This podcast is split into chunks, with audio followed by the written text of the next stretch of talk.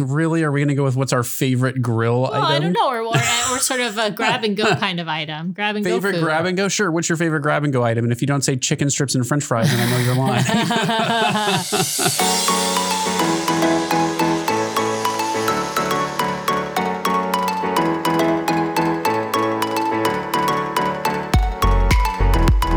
Welcome back, everybody, to a special bonus edition of the DCL Duo podcast. And again, this week, just Sam and I are going to hang out and chat for a few minutes about things that we want to talk about about cruising and Disney Cruise Line. Always love to talk to our guests on the main show, but uh, I've been trying to keep this bonus edition show to uh, to just us. You know, this week I thought rather than have the downer talk of what vacations we're hoping to take or what's going to happen or not happen, maybe we could just talk about something that's really fun for us to talk about almost all the time, which is Disney Cruise Line dining. Now, we have a whole show dedicated to this early on in the podcast. I think it was probably our first or second show. And we talked to a friend of the show and listener, Tracy, and her husband about all kinds of Disney dining experiences that we had had. But I thought we would just revisit for a second and reminisce about some of our favorites aboard Disney Cruise Line specifically, because I think the uh, show we did with Tracy and her husband was like all around Disney kind of favorite dining things, including the parks. But Sam and I have a particular affinity for the dining on board Disney Cruise Line. So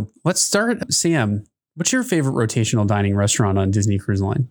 Okay, so this I will say I have different answers for food versus atmosphere, but I like to think of it as like an entire experience, right? So I have to say that I really enjoy Animator's Palate. And I'm talking about Animator's Palate on the Dream class ships. And the reason I say that is because I really enjoy the animation magic and the crush experience that you get on both of those ships. So if you know animation magic for those of you who don't know, spoiler alert, it's where you draw like a character and they animate your character and they sort of dance around on the screens during dinner at one point during dinner. And then the crush experience is crush the character from Finding Nemo and Finding Dory comes to a screen near you and starts talking to at least a, one family or one table of guests. And so it's a really fun interactive experience, similar to if you've done the cruising, I think it's called Cruising with Crush or whatever it is, um, the one at the parks experience. So yeah, I really like Animator's Palate for that. And I have a couple of, you know, one of my favorite dishes, the truffle persets, is also at Animator's Palate. But I will say, like, Animator's Palate probably doesn't have my favorite overall menu. Um, my favorite overall menu is probably like Is, the is Pirate Night, right? Pirate Night menu? Favorite No. over what? No, no. You got to be kidding me. Brian's joking. He knows I Walk the planks and chicken strips? Come yeah, on. no, he knows. Brian knows that it's uh, you know, there's like Caribbean spices more in that um pirate night menu, and it's Well, I just think it's an uninspired thing. menu to begin with, but yeah. Yeah. it's just kind of it's kind of a, a boring version of Caribbean food. It's just like you could. I actually enjoy Caribbean. I think they ought to have turkey legs on that menu, Yeah, like just park style turkey legs. Like they should, they should. But I actually, so my favorite, but at my favorite menu, I did really like the menu at Tiana's place on the Wonder, and I also liked that experience. So that's another runner up as far as overall experience and food combined. But I will say I like the Royal Court, Royal Palace, whatever you know. Has different names on different ships. I like the the French inspired menu where you get the escargot and the Chateaubriand. So, but I think if I have to, you know, answer favorite overall rotational dining experience, I'm I'm going to go with Animator's Palate. What about you, Brian?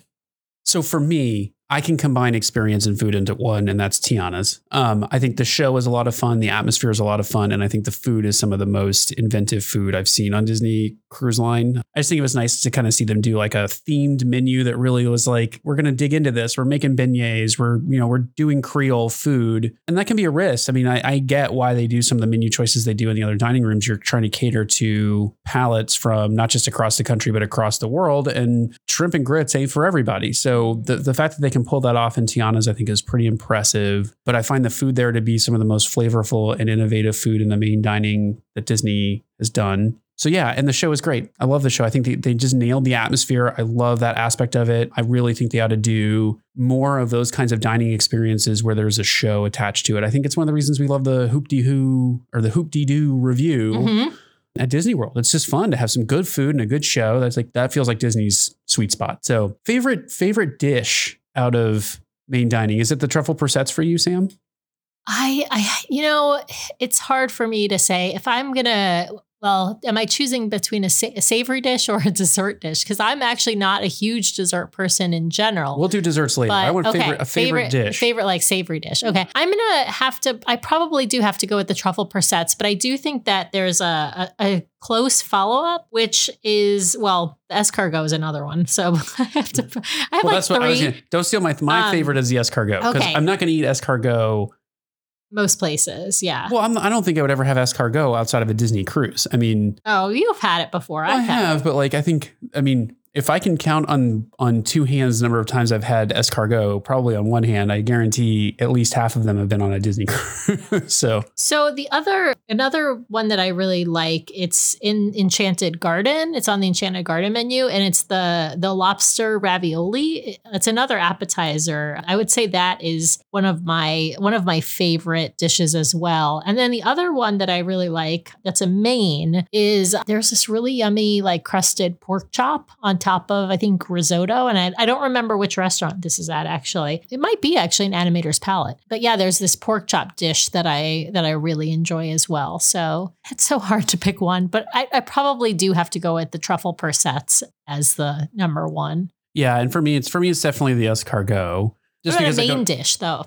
Uh, I don't know that I really have a favorite main dish, to be perfectly honest. I mean, they had that beef Wellington dish that I thought was pretty good. I will just say that, like, most of the main dishes I've had in main dining haven't been like super memorable. I think you didn't you like the I feel like you liked that sea bass a lot. That's a good Yeah, I mean, they're, they're- like, I'll put it this way I haven't had a bad dish in main dining. Well, I mean, I, I've had dishes that have been less than great. Most stuff is good. But not wowed by a particular Nothing that I'm like, oh God, I got to remember that and get it every time. Truffle persets, yes. Escargot, yes. Right. I actually think that they can be pretty innovative in their appetizer offering because there's like four or five different You like offerings. the tuna tartare too. and- It's yeah, that's okay. The tuna tower or whatever it is. But yeah, I mean, so I think it's interesting because I think on the main dining side, it's always like a chicken, a beef, a fish, and a vegetarian option. And so you can't like I just don't feel like you can get very inventive there because you got to keep the palate kind of flat across all those dishes because you don't know if someone's going to choose the fish or the steak or the chicken that given night. Whereas on the appetizer side, they have so many different options. They can kind of like get kind of creative. And that's when I like like and I think we've had truffle persets as our main course yeah, we have. um, before because we like them so much. So I don't know that I have a favorite main dish in main dining. I've certainly had some good dishes, some things that have been enjoyable, but I don't have anything that's like a favorite favorite of mine in main dining. But let's ask the like last question here on main dining: favorite dessert. Favorite dessert out of main dining. On this one, I have to go with again with Enchanted Garden, which is the the warm sticky date pudding, and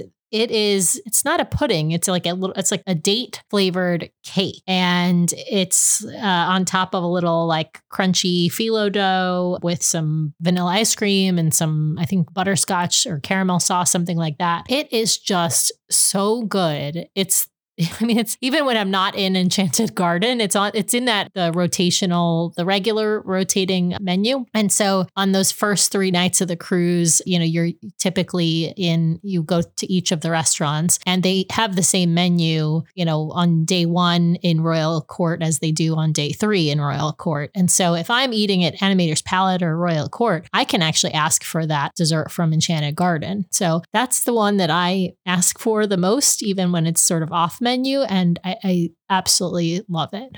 What about you, Bry? Yeah, that's a tough one for me. I think, well, I mean, my favorite dessert out of main dining is probably the beignets from Tiana's place. Mm. But in just sort of the more traditional kind of dessert category, I think that the sundaes are amazing. We had we had a Mm. friend we took our first cruise with, and he always ordered whatever the seasonal Sundae was. I can't say that I'm that person. There are definitely some Sundaes where I'm like, eh, it doesn't look very uh, good. But the Sundaes are generally really, really good. I was surprised you didn't say Mickey bar. Hey, I love a good Mickey bar, but a Mickey bar I can get, you know, at the parks and I can get even at home the, you know, the the one that the version that you can buy at the grocery store. So, which is a slightly smaller version, but it, you know, it tastes the same. So I like a Mickey bar, but that sticky date pudding cake thing, I just can't get anyplace else. And it is it's better than a Mickey bar. Before we get into adult dining, bars. Well, what about grill food? Ah, really? Are we going to go with what's our favorite grill Well, item? I don't know. Or, or, or sort of a grab and go kind of item. Grab and Favorite go food. grab and go? Sure. What's your favorite grab and go item? And if you don't say chicken strips and french fries, then I know you're lying. Okay, so I I I like the chicken strips, but I I I like a good grab and go cheeseburger and French fries, and I like the uh, the shawarma on the um, classic sh- ships on the deck is really quite good, and I also like and, and I'm a you know born and bred New Yorker, and so this might sound kind of shameful because it's not New York pizza, but I actually really kind of like the pizza. Don't tell anyone. well, the pizza is good for cruise line Yes. people. Yeah. Yes, cruise line pizza. What about you? Oh, favorite grab and go? I don't know. I don't think I have. I mean, it's chicken strips off of Cabanas. Like, I mean, that's. Yeah. I mean, if I'm getting grab and go food, it's going to be chicken strips, French fries, and a little bit of a salad out of Cabanas. I would say my favorite, like possibly my favorite grab and go food, is actually in the mornings at breakfast. They have overnight oats with um, dried fruit at like a station, and I love to put together some overnight oats and some dried pineapple as like a breakfast. It's great. Um, but yeah, I mean, otherwise, I could skip lunch most days. Yeah, Um, but you like the hash browns, the morning hash browns Well, who doesn't? I mean, it's like it's like the it's like McDonald's hash browns on a cruise ship. And oh, by the way, it's free. Take as many as you want. so yeah, I don't, I don't know that like it sounds bad. It sounds like I'm hating on the food. It's not. It's all good. It's all. It's like I enjoy the food. I just don't know that I have a standout item from a grab and go standpoint. Bars. What uh What's your favorite bar on Uh, board? This is hard. This is a really hard question. I'm going to say it's kind of tied. Well, no, it's not really tied. I'm going to have to go with Meridian. I really like the Paris 75 drink at Skyline Bar, but I really like the atmosphere and everything about Meridian. And so, and Meridian, you know, I'll usually get like a glass of like bubbly there, even though I know it's not, there's a champagne bar, but I don't love the atmosphere of the, of Ooh and Pink as much as I like Meridian. Meridian to me feels like a bar in like an old steakhouse. Um, and I don't know, I just really like it. It's, you know, right between Apollo and Remy on the Dream class ships. And yeah, it's just a really nice atmosphere and it tends to not be very crowded. It tends to be a lot of people who are, you know, just grabbing a drink or waiting for their table to be ready Apollo or Remy. And um, you, so you can always find a, a, you know, a place to, to sit up at. I, I like to sit up at the bar. Yeah. And chat with the bartenders. Just fun atmosphere. What about you? So I like different bars for different reasons. Mhm. So there's like a bar in the lobby. I think is actually great just to grab Oh, a quick drink Bon before Voyage. dinner. Bon, bon Voyage. I think that's a great place to grab a drink and people watch before dinner. Probably not my favorite. I like the tube for the decorations, but it's really only good for the shows. I don't know that I would go in there to have a drink because it's just it's just way too Ca- dark. it's ca- dark and cavernous kind of. I love Pink and Ooh La La. Those are fun, but we don't really spend a lot of time there, which is a kind of a bummer. Carousel Bar, eh. So I, for me, it probably comes down to Meridian or Skyline, and I would say my favorite is actually Skyline. I like the drinks at Skyline. I like the loungy kind of atmosphere at Skyline, and I think that those screen effects that they have at Skyline are really, really cool. So I'm hoping they have something similar on board the new ship when it comes out. The only thing I wish is that, like, if I could get a skyline feel with a Meridian view, because I do like at Meridian, I will say the one thing I like is they have like the gin cart and like they can come over and make you these really fabulous, you know, gin and tonics and that kind of stuff. And the the, the caliber of cocktail coming out of Meridian is high end because you're up there by the adults only restaurants. So I'd say Skyline and Meridian are my two favorites. I think Skyline probably edges it out just based on that kind of loungy, relaxed Mhm. atmosphere. Well, I feel like Skyline has the more has a more modern aesthetic, and Meridian has a more old world like kind of aesthetic, and so that's kind of why I fall I, the way I like Meridian better. Even though I I agree those are my it's funny those are my two favorites as well. I mean, my favorite spot is probably Cove Cafe. And we've had drinks at Cove Cafe. yeah, it's too. all right. It doesn't feel like it feels like It, feels, like, a coffee shop, well, not it a bar. feels like what yeah. Starbucks tried to do here in Seattle. Which, for those of you who don't know, don't know, like because Starbucks is based here, we're also kind of a hotbed of testing for them. So they did things here like stealth Starbucks or secret Starbucks, where they'd open up a coffee shop and wouldn't tell you it was a Starbucks and name it something else, and you know make it totally look different than a Starbucks. And you'd go in and be like, "Oh, this is a fabulous neighborhood Starbucks," and then one day they'd start taking the Starbucks card, which was the dead giveaway. um, and then it would turn into, you know, they called they had one here called Roy Street Coffee, and it would be Roy Street Coffee brought to you by Starbucks. But you could get like drinks in the evening. Well, yeah, they had a few st- actually Starbucks locations here that the what do they call the high end ones? It was like Starbucks Uh, uh, reserve or Starbucks reserves, yeah, Yeah. where they were serving like charcuterie and wine and beer, like bottled wine and beer in the evening. So you could you could go to the Starbucks and get a glass of wine and you know some Marcona almonds and sit down at a table and you know have kind of a little happy hour experience at Starbucks. But to Sam's point, that's what Cove Cafe felt like. It felt like I'm at Starbucks, but I'm drinking, and that's really weird for me. And in fact, they have these like I remember the cocktails they had were kind of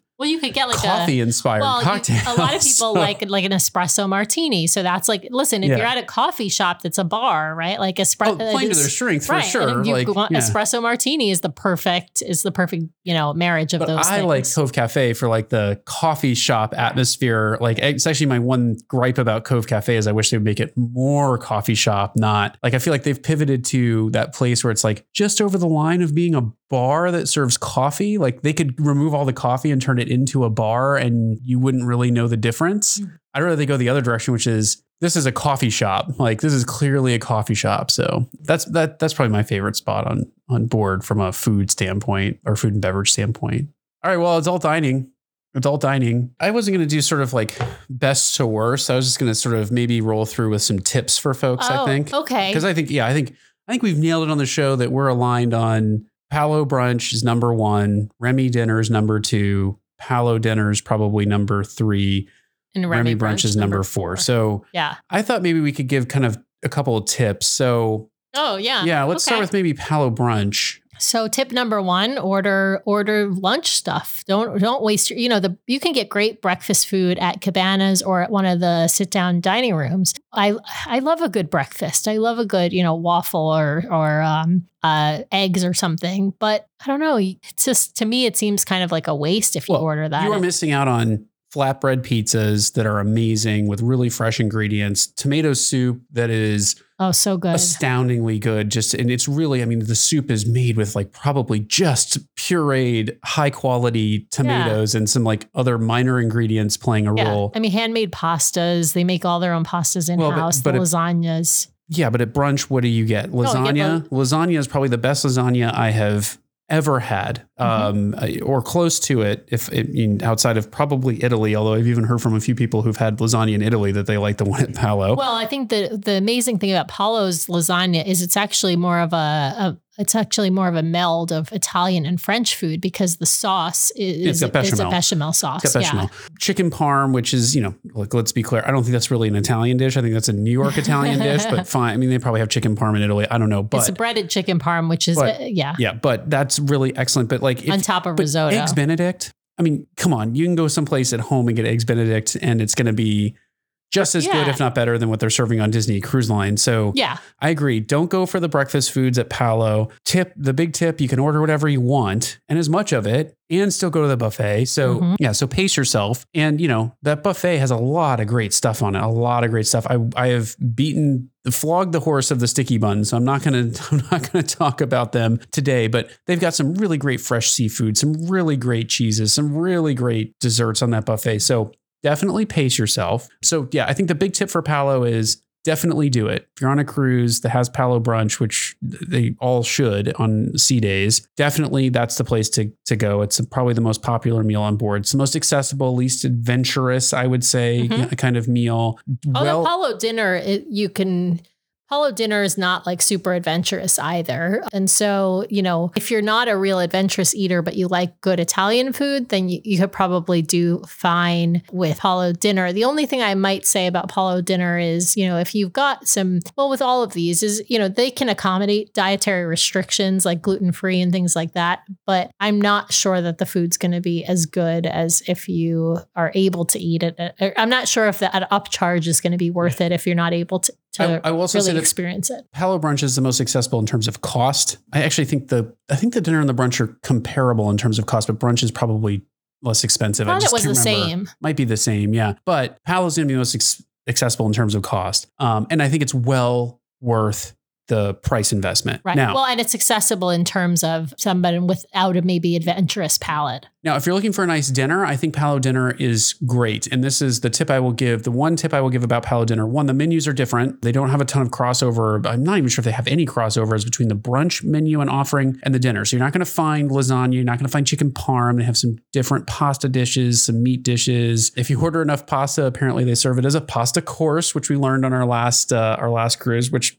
uh, you know was the great. waiter seemed to be think think we were inconveniencing he was inconveniencing us. We're like, no, we're good. We're going to be here for a while. Um, we were happy to have a uh, an extra course as far as timing wise. So my one tip for Palo dinner, it's a nice dinner, it's an accessible dinner, it's a good dinner, it's it's it, the food is going to be higher quality than what you're getting in main dining. But my biggest tip for Palo dinner is if you're on a cruise that has a pirate night sailing, skip the pirate night menu, go to Palo, book your dinner to sort of butt up against the fireworks show that will happen at the pirate deck party, then head to the especially on the Dream class ships, head to the balcony off of Meridian near Palo and watch the fireworks off the back of the ship. It's a really nice experience. It's less crowded than the uh, the deck party, and you can have a nice meal. That I think the menu is better than Pirate Mhm. Night. So that's my. Ooh, and get a souffle. Oh yeah, make sure you order the Palo souffles are worth are worth the wait. So definitely make sure you get a, a, a souffle if you're having dessert at Palo. Yeah, and they'll ask you at the beginning of your meal if you want to order the souffle because it takes time for them to cook. And so there's two, usually two different ones. One's a chocolate and one's like an amaretto or something. And they're both they're both excellent. So if you're a souffle person, for sure, go for that. Remy, my big tip for Remy is the following. So if you're not an adventurous eater, don't don't do Remy. Don't go.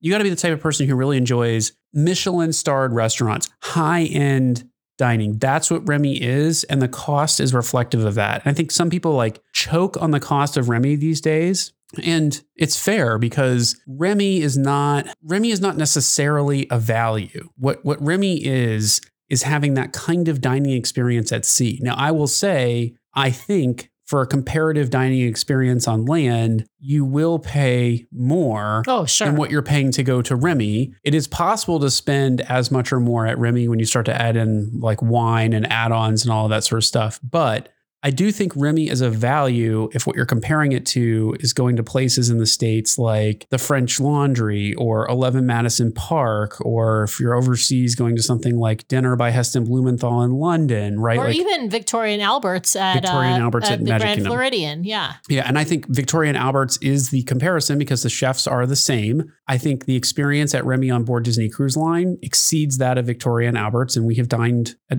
Remy multiple times and Victoria and Albert's once. We've also dined at many, many fine dining establishments in the United States, and I would say Remy is comparative to like the French Laundry or 11 Madison Park. It is not aptly compared to just a nice dining experience. This is a high end experience where the atmosphere, the service, and the food are all culminating together. The service at Remy is Impeccable. unparalleled. And you have to remember the dining staff at the main restaurants can get promoted up into working at Palo. Um, and I say promoted because the tips are probably better on the larger checks at Palo that you're they're seeing every night. But the service, the servers at Palo have served in main dining. They will serve at the buffet. They will serve on Castaway Cay. Servers at Remy have one job and one job only, and that's working at Remy. and they only get they they get interviewed and hired uh, to work at Remy. So these are people who have gotten an education typically somewhere in Europe. Like they have they have learned fine dining service through some kind of like certification and things, and they've worked at some of these fine dining restaurants in Europe. And so you are this is different than what us Americans are used to, unless you have gone to some of the you know top restaurants in New York City or San Francisco or Chicago. There's only a But I think- handful of American restaurants that have that level service. I think the criticism I've heard of Remy most often from people is, you know, who, who've come back and said they didn't like it. I think it really falls into two buckets. Either they weren't experienced with fine dining or they weren't adventurous eaters to begin with. And if it, so, I just say like upfront, if if that cost looks high to you, it may not be the right thing because you have to really walk into the mindset of understanding the service level, the atmosphere, and the food here are comparable to restaurants in the U.S. where you would have to spend that much to begin with to sort of get in the door. And then oh, I think a lot more typically. I Oh mean, yeah, So for sure. And Yeah. then and then I think that the you know you got to be willing to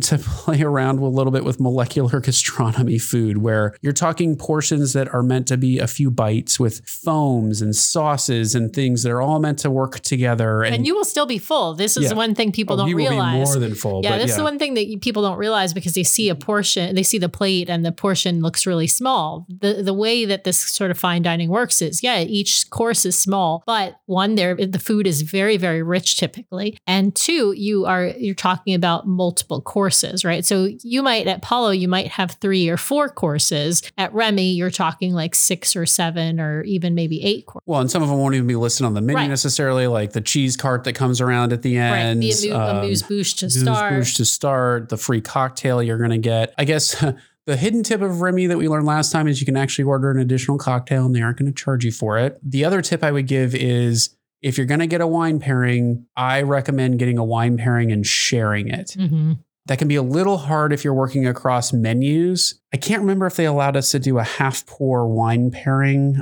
I don't, Don't think, think they so. did.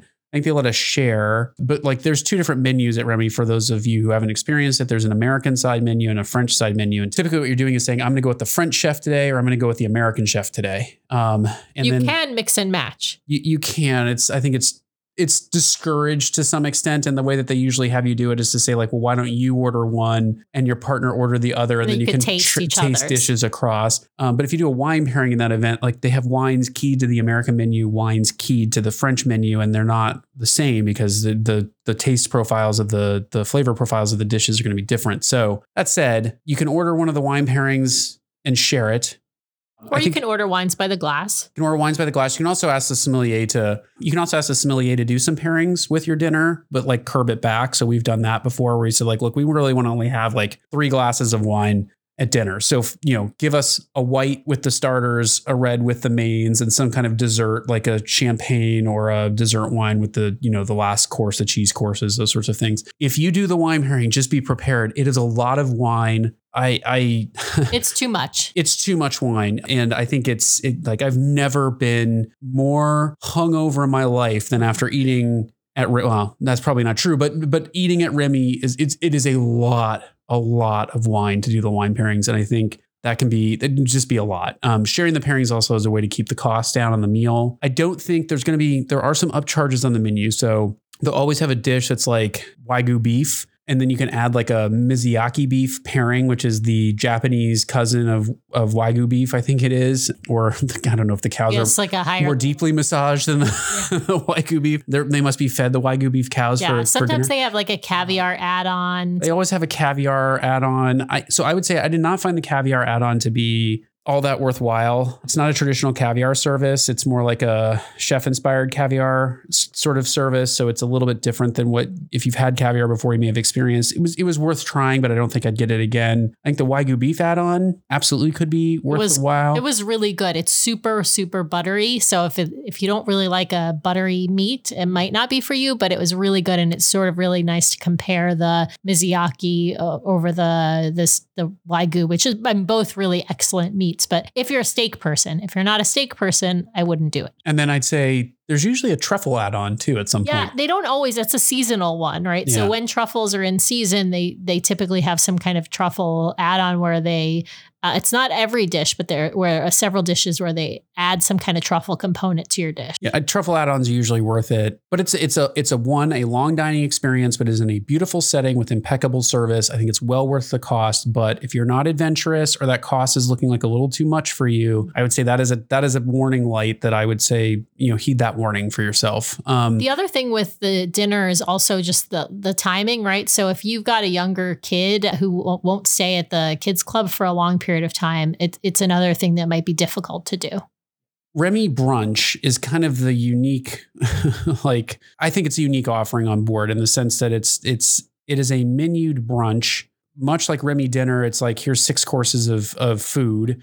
It's going to be very adventurous for breakfast food, like extremely adventurous for breakfast food. You, you're going to get stuff that you would not associate with breakfast, but it's very delicious. I remember an asparagus dish that we had there that was just divine but I don't know that you would think about having like asparagus as a course for breakfast um, or brunch. I think where the brunch really shines, to be perfectly honest, is the pairing of the champagne with the brunch. If you're not a champagne fan, I don't know that you're going to get a lot out of brunch, and I'd advocate that you, you know, consider dinner instead. Now, brunch is a much cheaper way to experience Remy.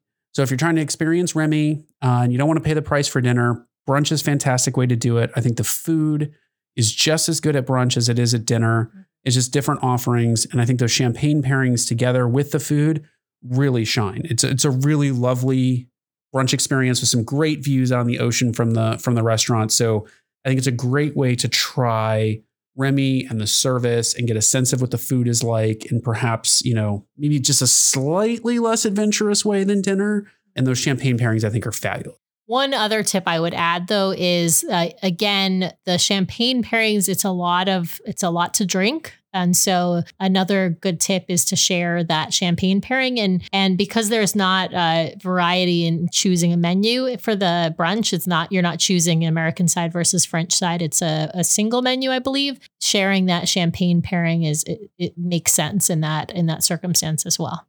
The last tip I'm going to give across the adult dining space is just don't try to do it all, Mm. um, Yes, unless you're on a tip. unless you're on a longer cruise. And by that I mean something more than seven nights. We did all four adult dining experiences on a seven night cruise, and it's just It's just too much It's too much, and to, to space like you don't want to have Remy dinner followed by Palo brunch or Palo dinner followed by Remy brunch. And so to really get it spaced out, you got to get everything aligned perfectly. Got to be like on a two week close. Well, you can do it. You can do it on a seven night, but it's just too much. Like you can do it. You can do it spaced out. You can do it in the right way, but it just is way too much food, eating, and drinking in my mind. and to- they to only really- do the brunches on the sea days. Yeah. Well, and you it means you're taking up two dinners, which means you probably are missing.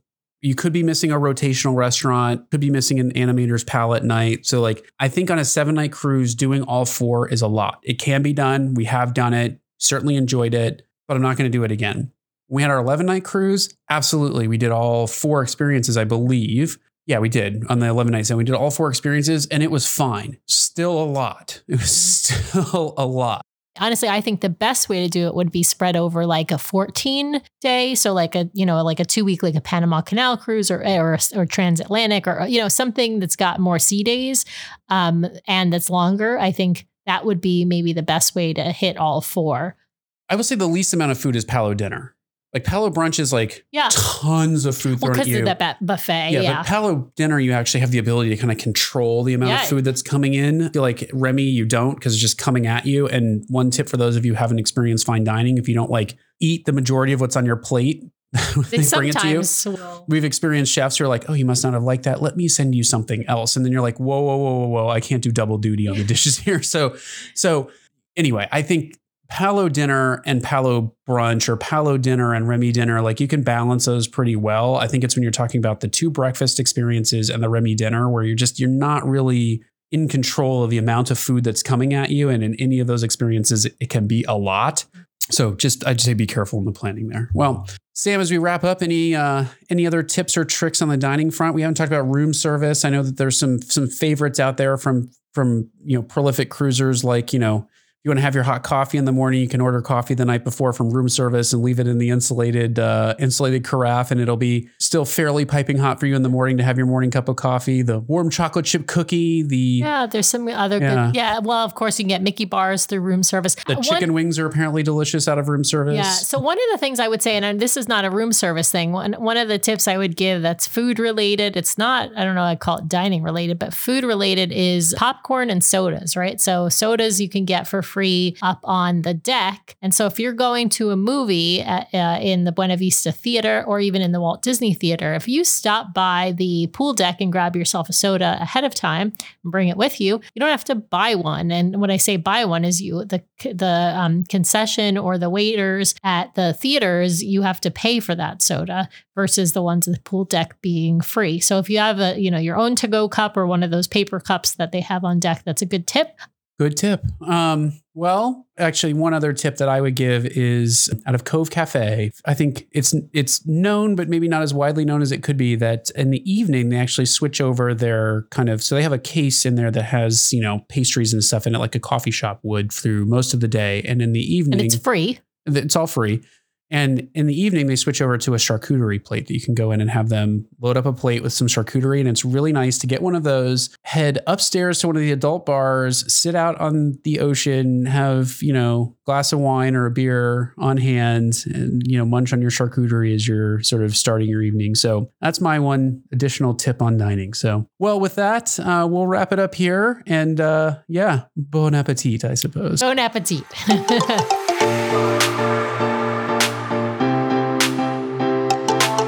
Well, it's always fun to talk Disney Cruise Line and Disney Cruise Line food. It's a favorite topic of ours, so glad we got a chance to discuss it this evening in the bonus episode. I did want to call out two things we forgot to mention. One is any place we say free, we mean included. Uh, so, you know, you've paid a lot of money to be on the ship, so we call it something that's free. It just means it's been included in your cruise fare. Second thing is Remy and Palo do have dress codes, so do check out the website. Be mindful of those dress codes. They are enforced. We have seen people turned away or sent back to their staterooms to dress appropriately uh, for dinner, especially at Remy. They have a, a, jacket required dress code. So just be sure you plan ahead to bring the right uh, attire for dinner at those restaurants or brunch. Uh, and all of that information is available on the Disney Cruise Line website if you're uh, curious what the dress codes are. With that, thanks again for listening this week. We really appreciate all of our listeners out there. Please remember to subscribe to the podcast so you can keep getting great content from the DCL Duo each week. Please also head over to Apple Podcasts, leave us those five star written reviews. They are really helpful in surfacing our podcast to people who might be interested in our content. If you'd like to send us a question or be a guest on the show, please email us at dclduo at gmail.com or reach out to us on social media at dclduo. You can also head over to the DCL Duo channel on YouTube for even more great content. The DCL Duo podcast and vlog are not affiliated with Disney Cruise Line, the Walt Disney Company, or the Walt Disney family of theme parks. The views expressed on the show are solely those of the individuals on the podcast and in no way reflect the views of the Walt Disney Company or Disney Cruise Line. If you have a question about Disney Cruise or Walt Disney Vacation, please contact Disney directly or